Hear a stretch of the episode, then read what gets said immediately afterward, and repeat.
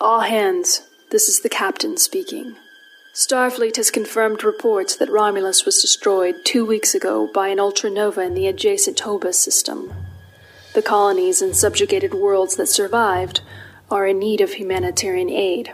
Arabella has been assigned to a convoy that will cross the neutral zone in order to provide assistance.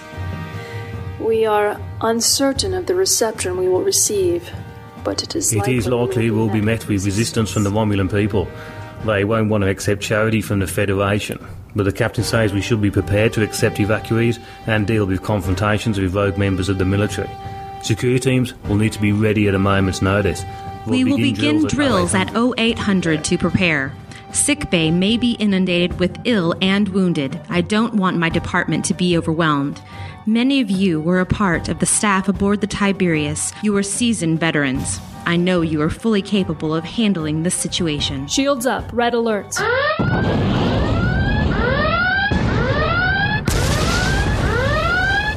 Captain, our shields cannot take much more. Beyond the neutral zone, the Romulan people suffer in chaos. The Hobus Ultranova laid waste to their fractured empire. Stability has crumbled, and infrastructure ravaged.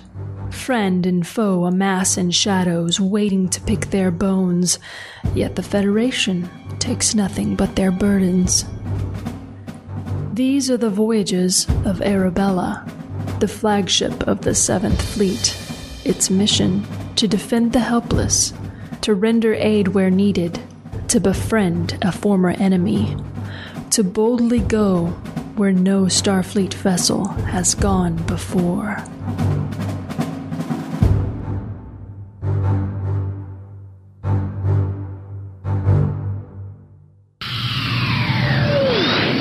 Hi there, and welcome to the Ready Room, the Treks in Sci-Fi microcast. This is episode number sixty-one. I'm Rick Moyer. I play Counselor Margon and his adopted son Brex on the Arabella. Kenny is busy uh, working away and uh, doing some stuff for the guild. And of course, his life is crazy busy. And Jen is also very busy right now. So I am kind of soloing it here, uh, not really doing the show. I'm just going to introduce the readings and tell you that uh, we're going to have some great stuff today.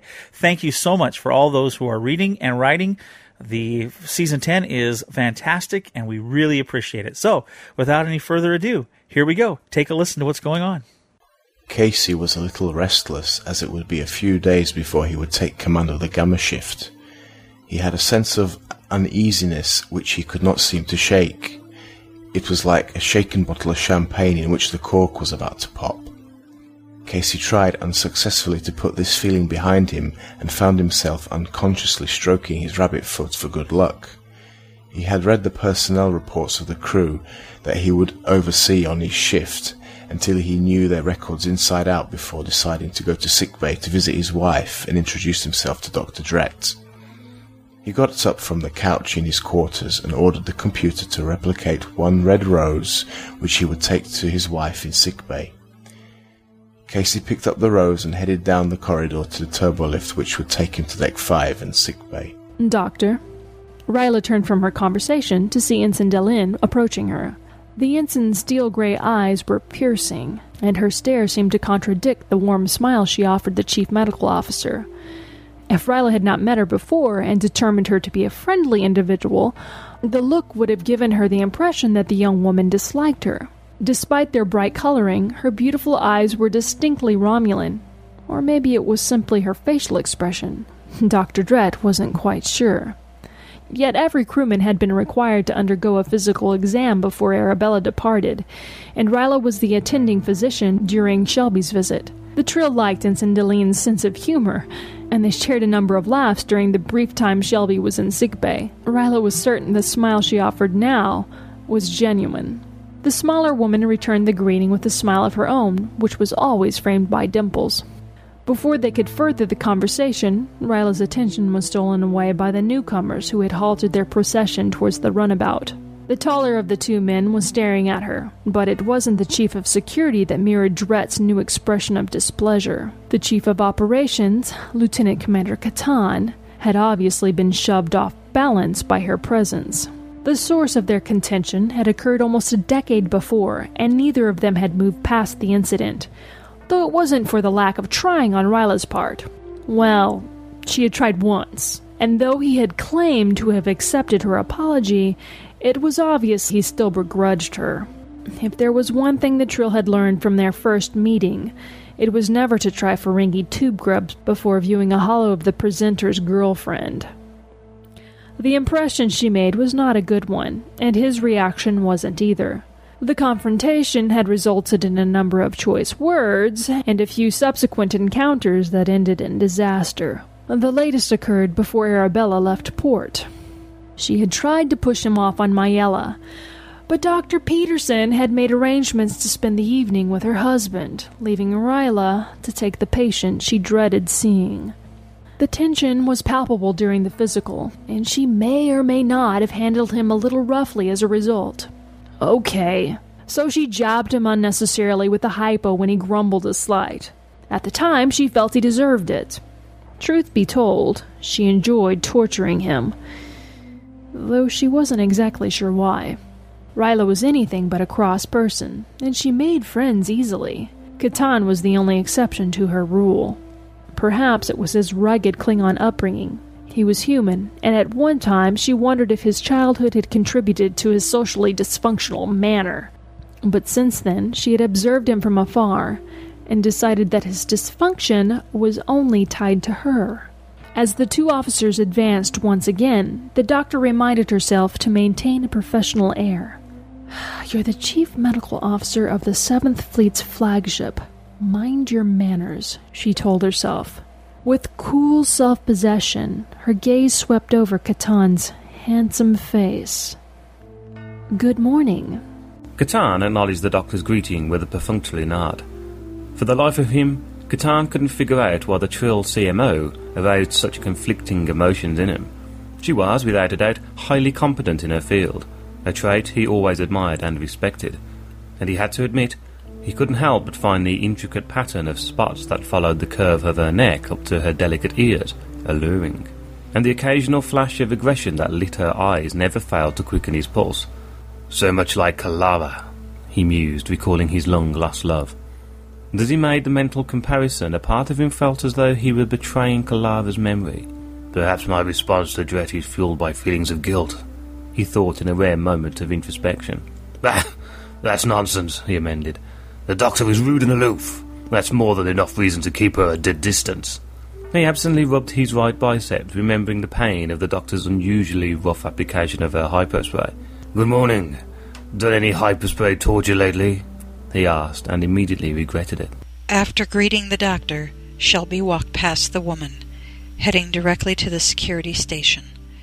The half Romulan began checking the sensor calibrations and ensuring that everything that was needed for this mission as far as intel, from the Arabella's computer had been transferred to the shuttle. Her back was to anyone new entering the craft. Although she did hear some voices, she was completely wrapped up in her work. Her fingers flew across the console as she made a few subtle adjustments. Reaching for her tricorder, the young ensign checked her work, and she found it to be satisfactory. As she sat there, a voice, which she had not heard in a long time, filled the shuttle. Catan. He had been one of her hand to hand teachers from the academy, and although they hadn't had many exchanges outside of class, she respected the man. On the verge of saying something to him, she found herself overhearing a snippet of the conversation between Dret and Catan. She went silent.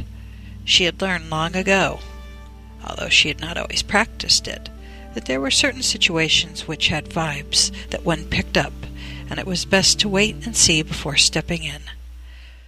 A dangerous look flashed in Ryla's hazel brown eyes, yet she managed to keep an otherwise composed expression. Before another word could be uttered between the Trill and Terran, the first officer entered the shuttle bay.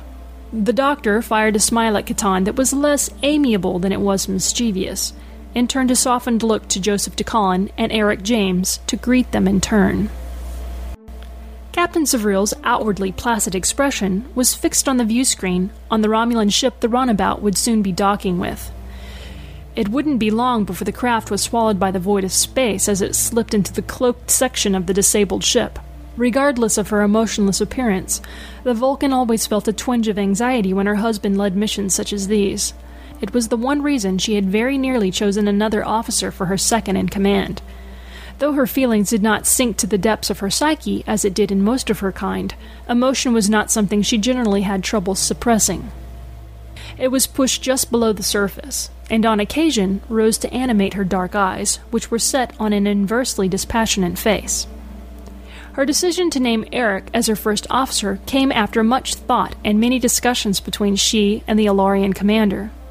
He had always been confident that the two of them had much more to offer Starfleet as a team than they did otherwise, and his point had been proven on several occasions in the past. She had no doubt that she could trust in his abilities to command, or in her own ability to send him into danger. It was only the deep seated fear of loss that challenged her emotional suppression now. The loss of her homeworld occurred 67 years before her birth, but she still experienced the ghost pain through her parents. This, coupled with the death of her first child, an infant son who died two decades before during Wolf 359, was the root of her internal struggle. Yet, aside from the day her son died, it had always been a battle she won. She slowly turned her expressive eyes to the chief science officer. Status, Mr. Zrem. Margon checked the status of the away team it would be some time before they arrived back with the first of the refugees. He stepped into the turbolift. Speaking into the air, he said, Main bridge. The familiar whir of the turbolift sounded as the counselor took a deep breath.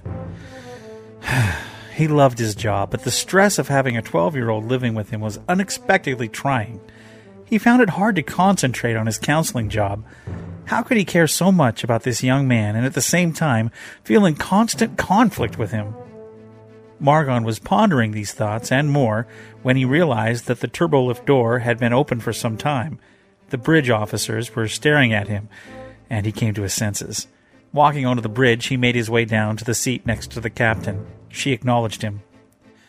Good morning, Captain, he said with a smile. Thought I'd check in with you on the bridge crew before our visitors arrived.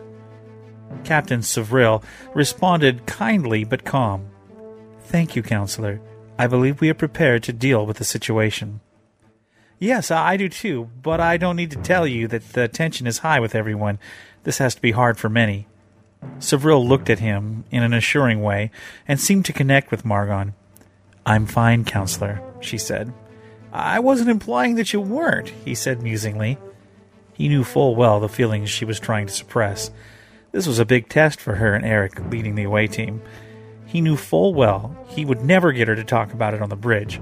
Perhaps someday in her ready room she would open up, but that would be sometime down the road. Counselors and Vulcans didn't mix well, except in this situation.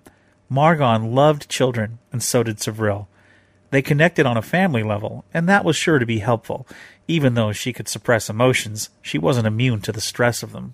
Sitting at the con, Galdar watched idly as the icons representing the remainder of the fleet moved about his navigation display. With the self correcting intercept solution in place, there was little for him to be doing here and now. In another time and place, it probably would have been him flying the runabout to the Romulan vessel, but following the loss of the Tiberius, his career had taken a different path. Flying shuttles out of Starbase 416 had proven less than interesting, and so he'd turned his attention to flying larger craft, First, the Sabre class Luxembourg, and now the Intrepid class Arabella. Overall, he was pleased to sit where he did, but on odd days, like today, a small part of him missed the benefits of a small ship posting. Running his eye across the curved array of displays again, something caught his interest.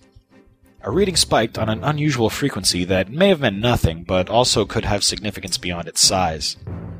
With everyone else concentrating on things beyond the shield boundary, looking for hostiles or more strays, Galdar had focused his attention on the damaged ship before them. Nothing unusual had snagged his interest so far, but this brief spike deserved a little investigation.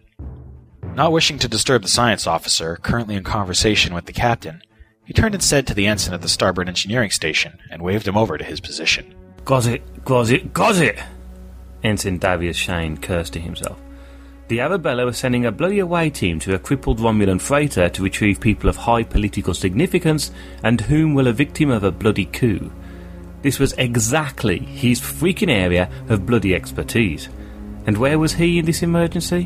What vital task was he assigned? He was bloody well in the bloody damn brig in the middle of a level 3 diagnostic. In fact, if this got any bloodier, it was going to bleed to death. Okay, enough self pity, officer's initiative time, Darius thought to himself. Assuming DeCarlin, Dunn, and Dailene, for Pete's sake, were more than sufficient for the task over there, he was damn well going to be sure this side was ready for the possible hell that would be riding in with the first shuttle load of Rommies. Dropping his tools into the carry pod, he rose from a kneeling position and fell into field op mode. He gestured at the few other security officers present. Come on, guys, you all volunteers. Uh, Anson, said one. Chang, Darius vaguely remembered, but he could be wrong. We're supposed to be certifying the brig containment systems. Look, Chang, Darius retorted. Right now, the boss and Dunn are on their way over to the Romulan ship. And assuming they aren't walking into a bear trap, they're going to be dropping about 50 potential security risks right into our laps in less than, what, 30 minutes? So, what say we at least make sure those risks are minimalised, alright? But the man began. Look, Darius interrupted, I promise on my mummy's grave that I will personally stand on the neck of anyone who will be put in the brig until we get up and running. After we secure the bloody circus, that will be waiting for us in the shuttle bays. Move! Darius pulled the rest of the crew along behind him. Well, my name's not Chang, the last man in the section protested lamely. Darius didn't hear him as he jabbed his com badge. Shine to DeCallan. DeCallan sat in the shuttle and looked over to his security team as Darius called him. He tapped his com badge in reply. Get ahead, Shine. Darius continued to walk as he talked to the chief. Boss, I'm arranging security staff to be situated around the ship in important areas. Very good, Ensign. Have at least three officers ready in the shuttle bay, but at least two on each access point around the entrance. But I can't stress this enough. Be subtle about it. Let's not look like we're expecting trouble. Any hint of trouble, no matter how small, contact the captain immediately. It's in your hands, Darius. Darius smiled and he turned round to look at the security staff behind him. Just as he was about to speak, DeCallan came back on. Oh, and Darius, have Chang as your number two. DeCallan out. I'm not Chang, came a voice from behind the group. The last man from the brig was catching up. Oh, great. Who are you? Darius asked. Collins. That's Chang, the man responded, pointing. Right, sorry, you two. Collins, beta shift should be coming on in an hour or so anyway. Go race them. Chang, who are the biggest headbangers we got? Chang considered. Actually, Catan and you. Darius gave him a withering glare. Right, go get the next two, whoever they are, and post them at the entrance to security office. Then you and Collins take up posts at main engineering. You see any Romulans who aren't escorted by Starfleet personnel, shoot first and apologise later. But the DeCallan said, Chang protested. I heard him, believe me. If this goes sour, you'll have more options from there than you will in some hellway. Go! It, he called as he sprinted down the hall with Collins in tow. Okay, rest of you guys, we do it just like the boss said. Kid gloves on. No glaring, no threatening postures, etc. But don't take a stunner in the name of diplomacy. You see a hostile act, you shoot to kill. Well, stand. We can always revive them later on. Well, I guess. The security team moved out. As Catan thought about the awkward discussion with Drut, he glanced over at Ensign Dalen. He had no doubt about the security officer's capability. He'd seen plenty of examples of her martial prowess during his brief time at the academy, but he couldn't help but wonder how she was handling the situation. Even though she didn't appear to have close ties to the Romulan side of her family, it had to be wrenching to see the once proud empire reduced to ashes. She's a trained professional, he thought. Hopefully, she'll be able to keep her emotions from affecting her judgment. As he took his seat, Catan thought back on the moment when he learned that the cadet from his past would be part of the Arabella's crew. The night had started innocently enough, just a meeting for drinks with his old friend Joe DeCallan. The security chief had been regaling him with a story about the new Romulan protege that had joined his staff.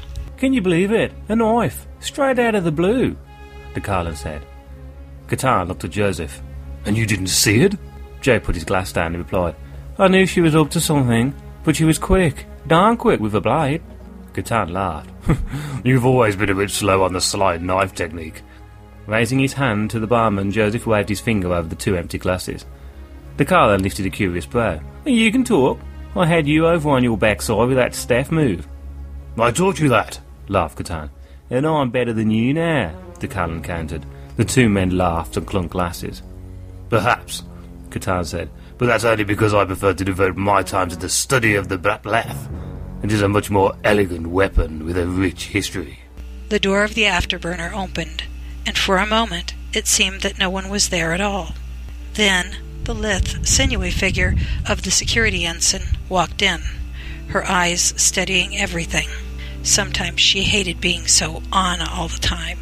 She wore a comfortable black V tunic and a pair of casual pants and boots. Shelby had opted to leave her silky locks of midnight down in errant curls. Finding a place off the beaten path, she sat and allowed the atmosphere to soak into her consciousness. Then she took in the patrons there, studying things of interest. When she was finished drinking in the sights, her eyes circled back to the pair at the bar that interested her the most. There together stood her security chief, who never tired of pointing out her mistakes, and a man whom she hadn't seen in years, Catan of the House of Gaul. Something which the young ensign had done on the sly while attending the academy was to learn to lip read. A useful skill at times. Taking a break from her observations, the waiter took the dark haired woman's order for a blood wine. Upon the man's return with her drink, Shelby sipped some of the potent brew, then she leaned forward while continuing to watch the room at random intervals. Unaware of their watcher, Joseph looked over at Catan. Part Romulan maid. She's good, and dare I say, pretty darn good looking. Catan leaned on his elbow. When I was at the academy, I knew a half woman as well. She's quite the enigma, all fire and burning ambition, but hidden beneath a cool, almost Vulcan demeanour. Catan gave a lecherous grin, and she could fill out a training uniform quite admirably. Am I sensing that you had some attraction for the young cadet? Stringing his words out, a little DeCallan smirked. She was a fine-looking woman, no doubt. Just not the type of girl I'd normally go for. Oh, you mean she was pretty and didn't have ridges as a forehead? chuckled the security chief. Catan slammed his mug on the counter, spilling half of his beer. The two men glared at each other for a moment, then shouted "Qapla'!" as they burst into laughter. After watching the pair for a time, Dalen finished off her Klingon blood wine and she meandered her way a path to the bar. Turning round, Joseph saw Shelby walking towards him. Hey up, here she comes. Catan turned round, still laughing, and lifted his glass to his lips when his eyes met hers. His mouth dropped open and the glass slid from his hands, shattering on DeCallan's boot. Leaning between the pair, Dalen smiled at them knowingly. Boys. Even though she knew they were both older than she was, it was part of the game to play, and she wasn't about to stop. Ensign Hermeralto, or Herm as everyone called him, was on a mad dash to the shuttle bay. He'd have been there sooner, but he was so excited to hear that contact had been made with a Romulan ship that he ignored the part of the ship-wide message that said they were being shuttled and not transported. So he was coming to the shuttle bay by way of the transporter room. He skidded to a stop at the shuttle bay desk, crashing into it. The lieutenant security officer behind the desk shot him an irritated look. Lieutenant Dunn, isn't it? How long before they're here? How many wounded? What can I do to help? Herm was nearly jumping up and down with excitement. As Lieutenant Commander Zrem finished giving his latest long range sensor report to his captain, he still sensed she was troubled. I still had not been able to detect any other vessels in the area, Captain. Even after transferring additional power to the long range sensors and modulating the main deflector dish, still nothing, sir, Zrem said with his usual efficient tone. Thank you, Mr. Zrem. Did you try scanning for singularity tachyon emissions? A cloaked warbird would still give off such a trail, Sivril said, trying to keep the concern for her husband out of her voice and tone. That was one of the first things I checked, Captain. You know I'm quite aware of that. If I might say, you seem ill at ease. Commander James and his team know what they're doing. Trust in his judgment and their skill, Zrem said to his Vulcan friend.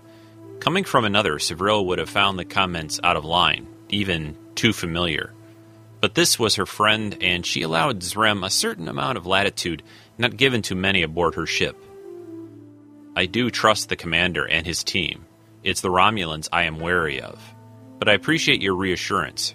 Carry on, Mr. Zrem, the captain said as Zrem returned to his science station. His mind wandered to the times he and Sivril had come in contact over the years. Even though she was Vulcan and he Andorian, A friendship had formed that defied the history of their two cultures. A couple hundred years back, Vulcans and Andorians had been very distrustful of each other and had nearly gone to war on more than one occasion. If not for the founding of the Federation, that might have come to pass. And with Vulcans a much diminished culture after the loss of their homeworld, it was unclear what damage such a conflict would have caused. Zrem, for one, was happy that never had happened. Even though he found trust a difficult thing to give, there was one person aboard that he trusted with his life. The ironic thing was, most of his species would have found that person to be the last one they would trust. As the deck crew finished prepping the runabout Presidio for launch, Catan settled in next to the pilot's seat and activated his pad. Within moments, the Chief of Ops established a link with the Arabella's main computer and downloaded everything he could find regarding Romulan starship specifications and power systems. Unfortunately, due to the decades long Cold War between the Romulan Star Empire and the Federation, there seemed to be a relative paucity of information available. After a quick search, Catan pulled up the specs on the disabled Romulan ship. Drenet class warp transport, crew complement of 80, minimal weaponry, powered by an artificial quantum singularity drive. Catan scrolled down to the rest of the information on his pad mostly conjectural data regarding possible deck configuration. With the tap of a finger, he forwarded information to the rest of the away team, then turned to address them. I've transferred what little intelligence we have on the disabled vessel to your personal access display devices. He broke into a half smile.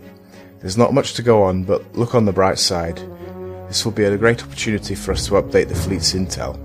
She lay on the hard bunk, the tattered mattress provided very little in the way of comfort. She stared up at the unoccupied bed above, her eyes tracing the lines of the metal mesh supports. Repair crews continued to move through the cargo hold in an effort to fix damaged systems, while two security officers stood off to one side to ensure calm amongst the refugees. The dingy and cramped cargo hold of the transport ship had been her home since. Nala still couldn't feel any sense of loss at the destruction of Romulus. In an instant, her home, her family, her culture had been wiped away, but her shame remained. So many of the people whom she had wished death upon all her life had been killed in that moment. The High Command that had branded her father a traitor to the Empire, the Senate which had stripped her family of their titles and holdings, and the myriad of faces which looked upon her with scorn for as long as she could remember. All gone now, and yet her pain and her anger remained. The surviving senators in the more luxurious decks above were a constant reminder, and she would never forget. She swung her feet off the bunk and sat up. Her fellow refugees milled about with worried expressions on their faces. Verules, she said to herself contemptuously.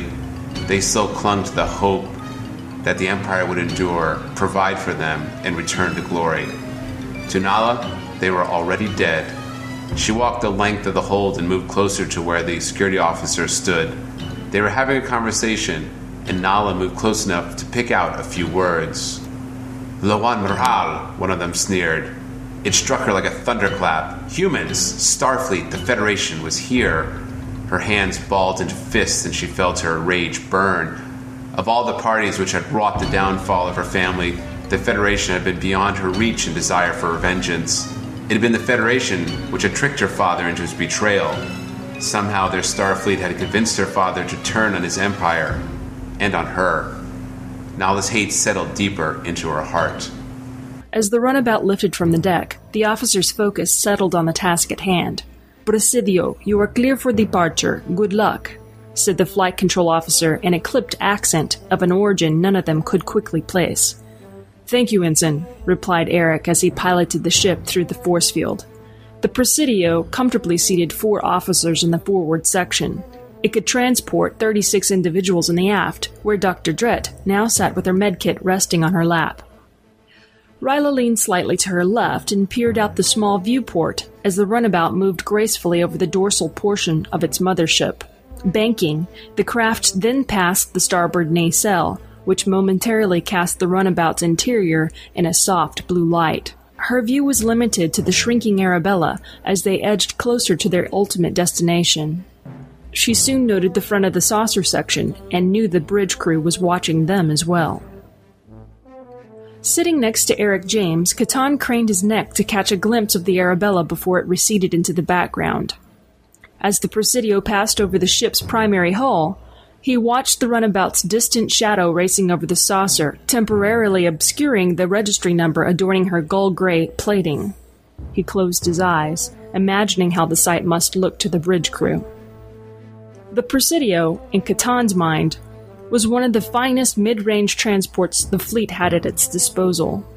The Vogla class runabout had an aggressive profile, closely resembling a streamlined, flattened wedge its powerful warp nacelles were integrated into its hull, eliminating the possible structural weakness represented by the nacelle pylons. If viewed from the bridge, he imagined the runabout must look like a lethal, silvery projectile knifing through the void towards the disabled Romulan vessel.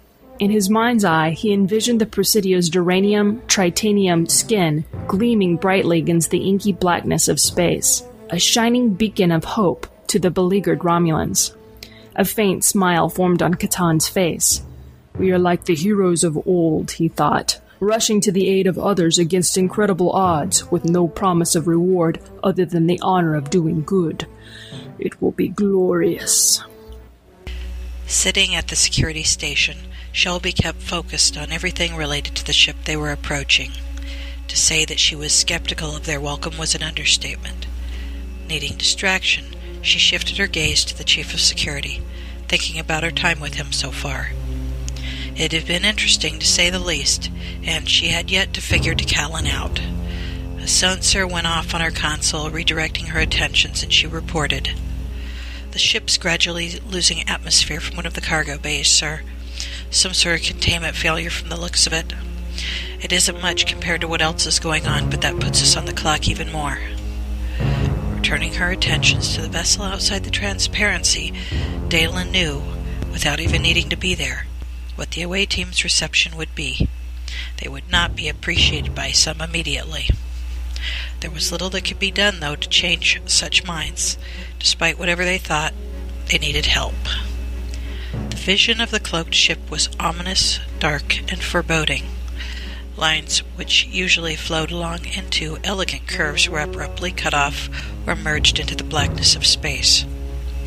It had almost a magical quality, as if an invisible hand had swept a paintbrush across a large section of the craft and then left it. The edges of her lips curled at the absurdity of her thoughts. Breathing inwardly, the ensign sat back, continued to monitor the situation. Eric's eyes grew distant as they approached the wounded vessel. Instinct guided him where sensors registered empty space. He had no expectations for what would happen next. Plan for the worst and hope for the best. People needed saving, and the task had fallen to them. I believe that I've located the shuttle bay, Commander James said softly, and plotted a course into one of the voids. He had a sense for technology that went beyond words. It was an insight that allowed him a very accurate talent of knowing how the various components of something came together to create a new whole. His eyes glanced towards the security station, then he directed his words to the security officers. Mr. Decallan and Ensign Dalen, once aboard the ship, I want you to provide security for Dr. Dret. We are here to help, and I don't want there to be any misunderstandings on our presence. I want everyone to keep their weapons holstered unless we find ourselves seriously threatened. Let's try to win them over with kindness and keep the shock and awe as our backup plan. Aye, sir. Shelby said with an affirmative nod. Joseph sat looking at the itinerary that the XO had given them all. After a moment, he glanced up from his pad to look at Eric. Decallan nodded at him and moved his holster a little bit behind him so he could draw it easily enough but it would not be on show for all to see. He thought the first officer looked calm. Joseph wondered if, on the inside, he shared the nervous feelings that he himself currently had. Catan, who was seated nearby him, looked eager. His left leg shook gently. Shelby had her head up, but her eyes closed. She was concentrating. He took a deep breath. He had no idea what Dr. Dret was feeling probably anxious at all the patients she would be seeing. Part of him wanted to get this mission over with and return to the ship. but the other part ached for the excitement. A drop of perspiration dripped onto his boot from his forehead. It was either getting hot or his adrenaline was pumping harder than usual. Tapping his pad, he checked over the security measures he had left for his department. Lieutenant Dunn was manning the shuttle bay ready for their return. The others would be positioned out of sight, but still around the ship. He looked forward to seeing if he could get a good view of what was going on beyond the port. But Catan's hair was in the way. Joe gave up and sat back and closed his eyes. He'd make the officer tie his hair back in five minutes. He thought that would lighten the mood. Catan pulled back his hair, and Joseph was able to view their destination. His mouth dropped slightly. Oh my, he whispered to himself. Opening her eyes, Daleen studied the alien vessel carefully while the shuttle's engines hummed in the background and carried them to a position where they could land on the foreign bay. It was additionally an odd thing to wrap one's head around when one knew that at some point you would become part of the vast blackness of space, upon slipping under the cloak which still camouflaged certain portions of the ship. Ryla straightened as the Presidio entered the Romulan craft.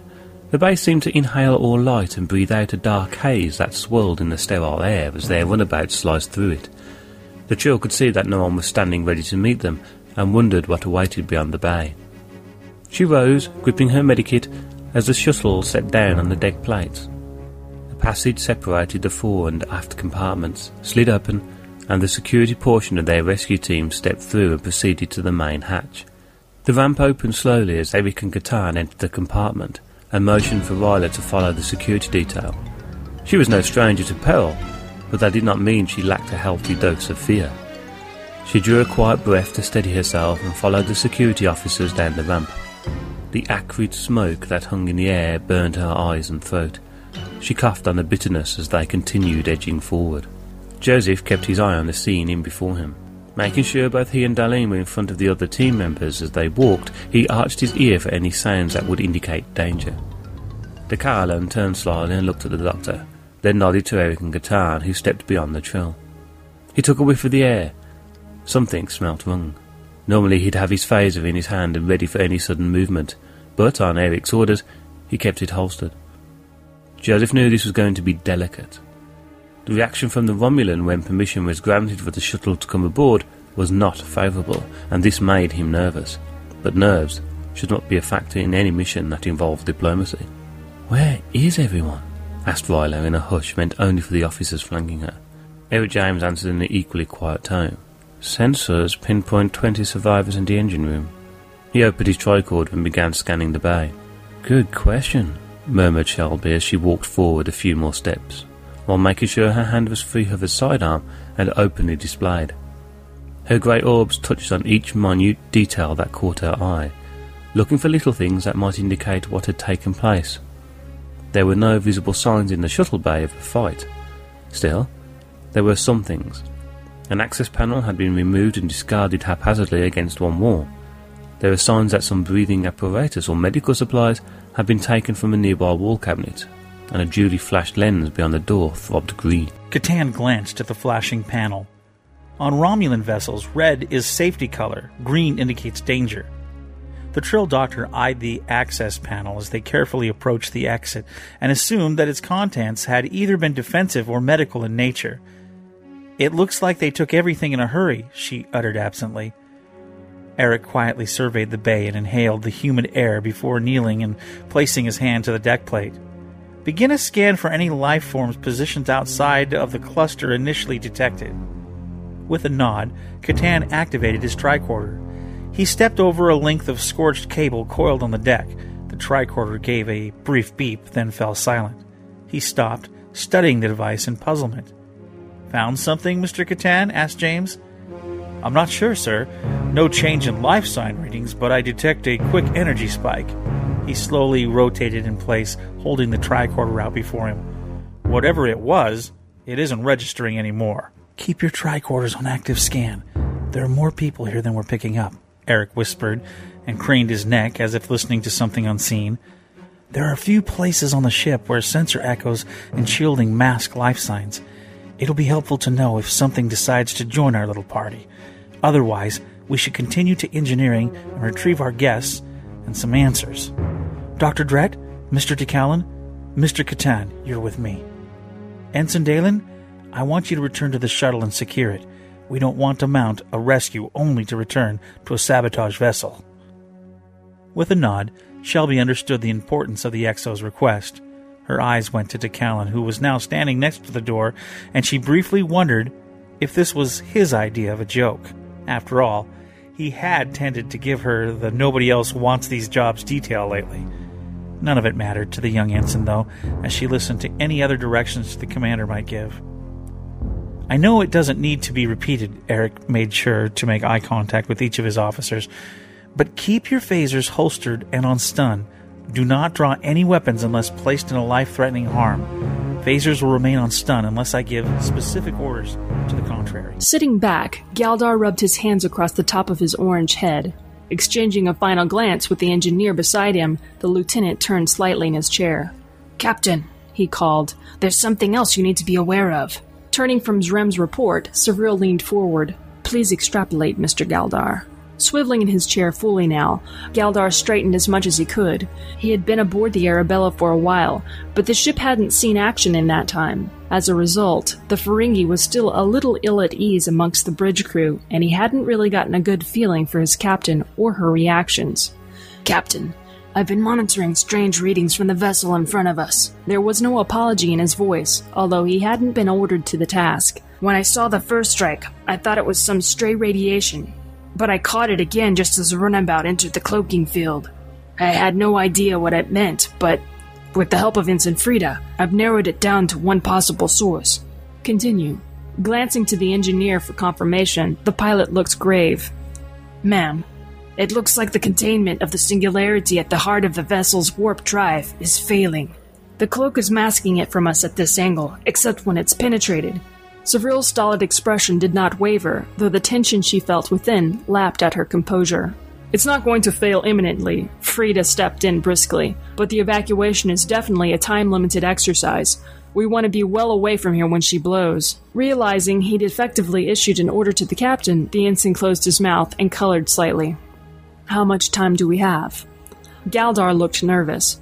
Ma'am, we can't perform a full analysis from this angle due to the effects of the cloak, but from the readings we have obtained, our initial estimate is no more than an hour, but maybe as little as 30 minutes. Swallowing, Galdar continued, I'm sure a proper engineering team could refine the estimate further. She thanked the officers before addressing the away team. Arabella to Commander James. James here, Captain. Mr. Galdar has exposed a deviation in the Romulan ship's warp core. Please conduct your evacuation with the utmost vehemence. Cocking his head to one side as the captain warned Eric, Joseph raised his tricorder and did some calculations. He was getting interference. Nothing in this area, but definitely life signs ahead.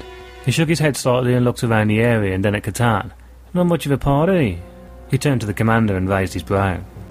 Nala's heart sounded like thunder in her ears as she eased along the corridor wall. She had slipped out of the cargo hold as soon as she heard of the impending arrival of the Starfleet shuttle. No one had noticed her departure. She would sooner die than fall into the hands of the hated Federation that had brought so much pain and ruin to her family. She thought back. Pardek had been a friend of her father's, a warbird commander who had served with the Jalak for many years. Following her father's betrayal, he'd been the only one to offer any support to her dishonored family. As a child, Pardek had took an interest in Nala's education. Any daughter of Jarax must be trained in the family business, he would joke. He taught her the basics of flight dynamics, and eventually Nala could become a skilled pilot of very small craft. It had been the only time Nala ever felt free, as she and Pardek would glide through the emptiness between Romulus and Remus. But a Federation shuttle was of similar dimensions to the Talon class ship she had learned to pilot, and she hoped the controls would be intuitive. Either way, she was going to leave on that ship, either alone or dead. Arabella to Commander James, came Savril's distant voice. Eric slapped the device pinned to his chest. James here, Captain. Mr. Galdar has exposed a deviation in the Romulan ship's warp core. Please conduct your evacuation with the utmost vehemence. Aye, Captain, Eric said and began to recalculate his plan. Ladies and gentlemen, we have a change in mission objectives. We're running short on time and we're going to have to approach this mission from a different angle. In addition to treating the wounded, I want main power and their cloaking device offline. We should be prepared to jettison the core to make it happen. If we eliminate the power, we should be able to remove the transporter interference. Mr. Catan and Dr. Drett, please head to engineering and see if you can treat the wounded. Catan, also see what you can do about shutting down the cloak from there. Eric took a deep breath and retrieved his gear bag from the runabout. Inside the small soft-sided black duffel bag was a collection of equipment that he had learned to bring after decades of being in the field and on the front line of the Federation war efforts. On his hip was his decidedly non-standard issue pistol-styled phaser in all its handcrafted uniqueness. Taking a small metal case from the black bag, Commander James opened it to reveal a variety of optional parts that could be fitted to the weapon. Deft hands quietly added a small black box to the weapon under the barrel and forward of, of the firing trigger. When activated, the accessory would generate a 10 centimeter long laser cutting blade that might be required to get past the bulkhead doors of the engineering area. Eric also retrieved two of the six photon grenades from their place within his bag before tossing it back onto the ship. The support team should have included further charges and a few cutting tools on the shuttle. I'm not sure how much it's going to take to disable the power and the cloak on this bird, but gear up accordingly. He had given specific orders to the flight deck on what to include on the shuttle, but like any other war veteran, Eric found comfort in packing his own chute. He gave his orders to stock the ship with equipment that his people might need for the current mission, but when he packed his own gear, it was for a completely separate objective. He packed his gear to facilitate in the survival of his team and their return home. Rations, electronics, accessories to his weapon, spare power cells, and even bladed weapons that did not require power had found their way into becoming part of his standard away mission gear. Primary objective hasn't changed. We get everyone that we can help off the ship. The Presidio is still our main point of exit.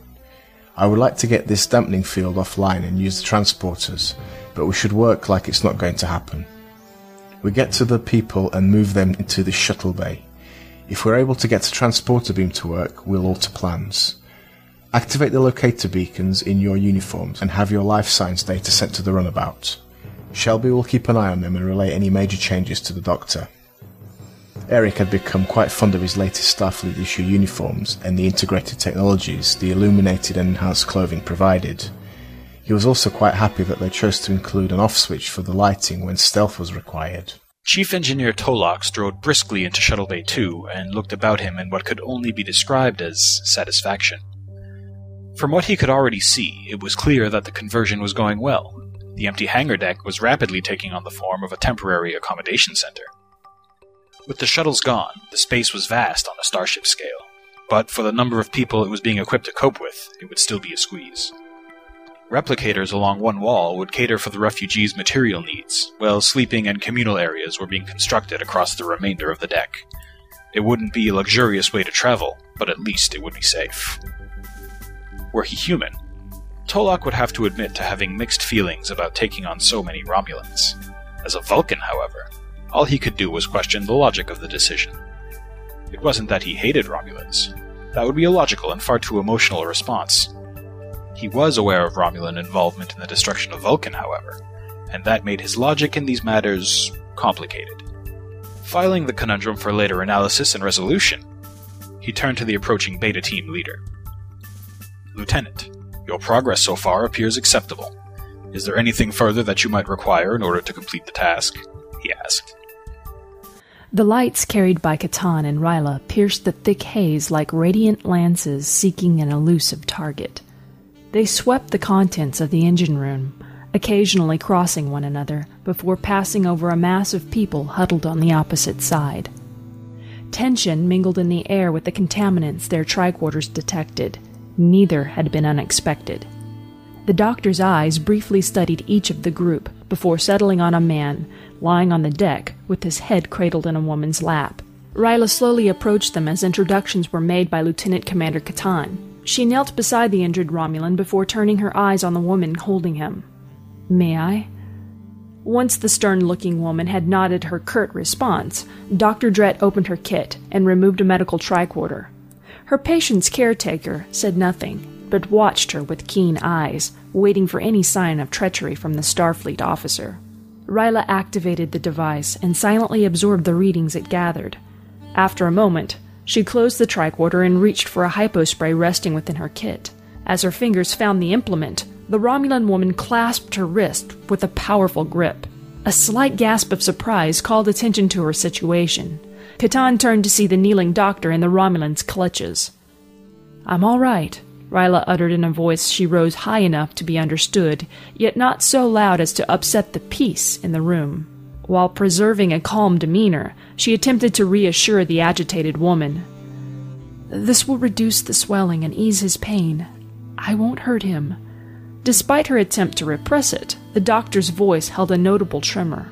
Fear was not its source. Instead, it was the acute pain associated with the unyielding clamp fixed to her wrist. She drew a sharp breath and let her assurance out with the exhale. I can help him. Please, allow me to do so.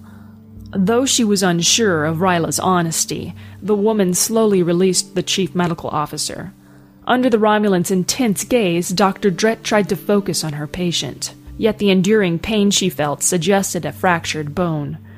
As she continued her work, the Trill promised herself that she would tend to it after the survivors were cared for. Shelby was by no means worried about staying alone with the shuttle. Rather, she understood the reason for it. Inside the vessel, the ensign worked to link the life sign detectors on the team's uniforms to her tricorder so she could monitor them from the small device. Upon finishing, the half Romulan woman walked back out into the bay and started to scan it for anything of interest. Going first along the wall, she kept her sharp senses on at all times. Passing the panel which had been left exposed, Dalen could see that, in what appeared to be desperation, someone had been switching and removing some of the crystals. Then she began to read a slight build-up. It wasn't enough to worry about at this point, but she would keep a close watch on it. Upon finishing the scan, the ensign clicked back to the team's life signs again. She additionally noted the time and was surprised a little by how much of it had gone by since the others had left to take care of their respected rescues. Soon they would be coming back or calling for transport. There were no signs of trouble yet, but that didn't mean anything. Moving over to the shuttle, Shelby checked inside it, then came out and stood guard beside the entrance, waiting. It wouldn't be long now. Well, there you go. Good stuff, huh? Again, thank you so much to everybody participating. And we would love to get your comments, uh, audio comments that are very welcome. Send them in to the Ready Room Podcast at gmail.com. That's the Ready Room Podcast at gmail.com. We welcome emails. We welcome audio comments, whatever you want to do. You want to talk about your character, send us a little MP3 with, uh, uh, with talking about your character and, and, how you came up with them, or you know whatever you want to do. We'd love to play something fun to let everybody know about you and your character. Or if you're just a listener to the Ready Room and you want to talk about if you like the writing or if you don't like it, whatever, send in an audio comment or send an email. We'd love to read them or play them on the show. That's the Ready Room Podcast at gmail.com. Want to take a quick moment and say a special thanks to Kenny you are just awesome. He puts together the program. You know, everybody sends in their stuff to him. He puts together the programs and sends it to me. I put music on it, and then we send it to Rico. And uh, we just want to say thank you. I want to say thank you to you, Kenny, for doing all that work. Also, want to thank those that read posts this week uh, to Billy Bob. Uh, 476 to Meds, Crystal, Dinghead, Rico, Dangelus, Brian, and Jen. We really appreciate all the readings. And of course, all of you that wrote this week did a fantastic job, and uh, just want to say thanks. Okay, well, I think that's it for the Ready Room this week. Uh, you've been listening to the Ready Room podcast, the Treks in Sci-Fi microcast. On behalf of Jen and Kenny, I want to uh, say thanks for listening. Hailing frequencies closed. The Ready Room theme and other RPG music was composed by Rick Moyer. All other music was obtained through the PodSafe Music Network. Read more about the adventures of the USS Arabella at treksinsci-fi.com. Greetings, Guildies. I'm Kenny. And I'm Jenny. After listening to this great podcast, why don't you turn into our podcast? Knights of the Guild, the official fan podcast for the web series The Guild. Each month, we'll bring you the latest news about the Guild cast, including what projects they're working on and what conventions they'll be attending. Also, we'll be updating you on the current season. We'll talk about some behind the scenes fun of season two, as well as having cast, crew, and fan interviews. So head over to iTunes and subscribe to Knights of the Guild. Or go to our website for a direct download at knightsoftheguild.podbean.com. Zaboo! Hi, I'm Rick Moyer, and I want to tell you about my brand new podcast. It's called Take Him With You. Every week, I talk about what's going on in my geeky little world of television, music, and in my faith. My hope is that in a world that can sometimes be really depressing, for that at least a few moments you can be encouraged and smile a bit. So come check it out www.takehimwithyou.com, the weekly podcast that's spiritual, not religious. I'd love to have you listen. Thanks.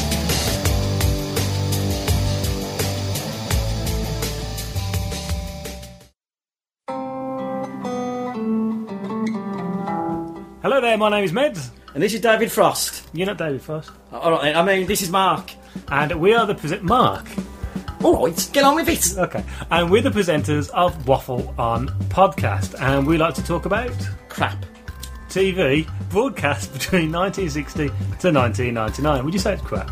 Some of it. Really? Especially the British stuff. But we were in a podcast about that, so let's move up on that. Unbelievable. You can find us at the http colon forward slash forward slash waffleon.podbean.com. Do not smile when I say the word colon. Oh, I'm not.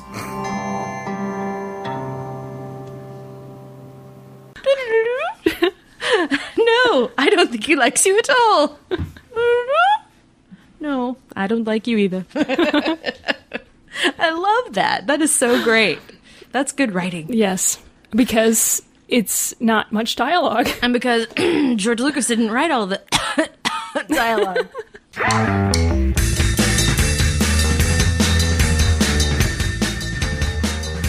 I'm Jen. And I'm Angela.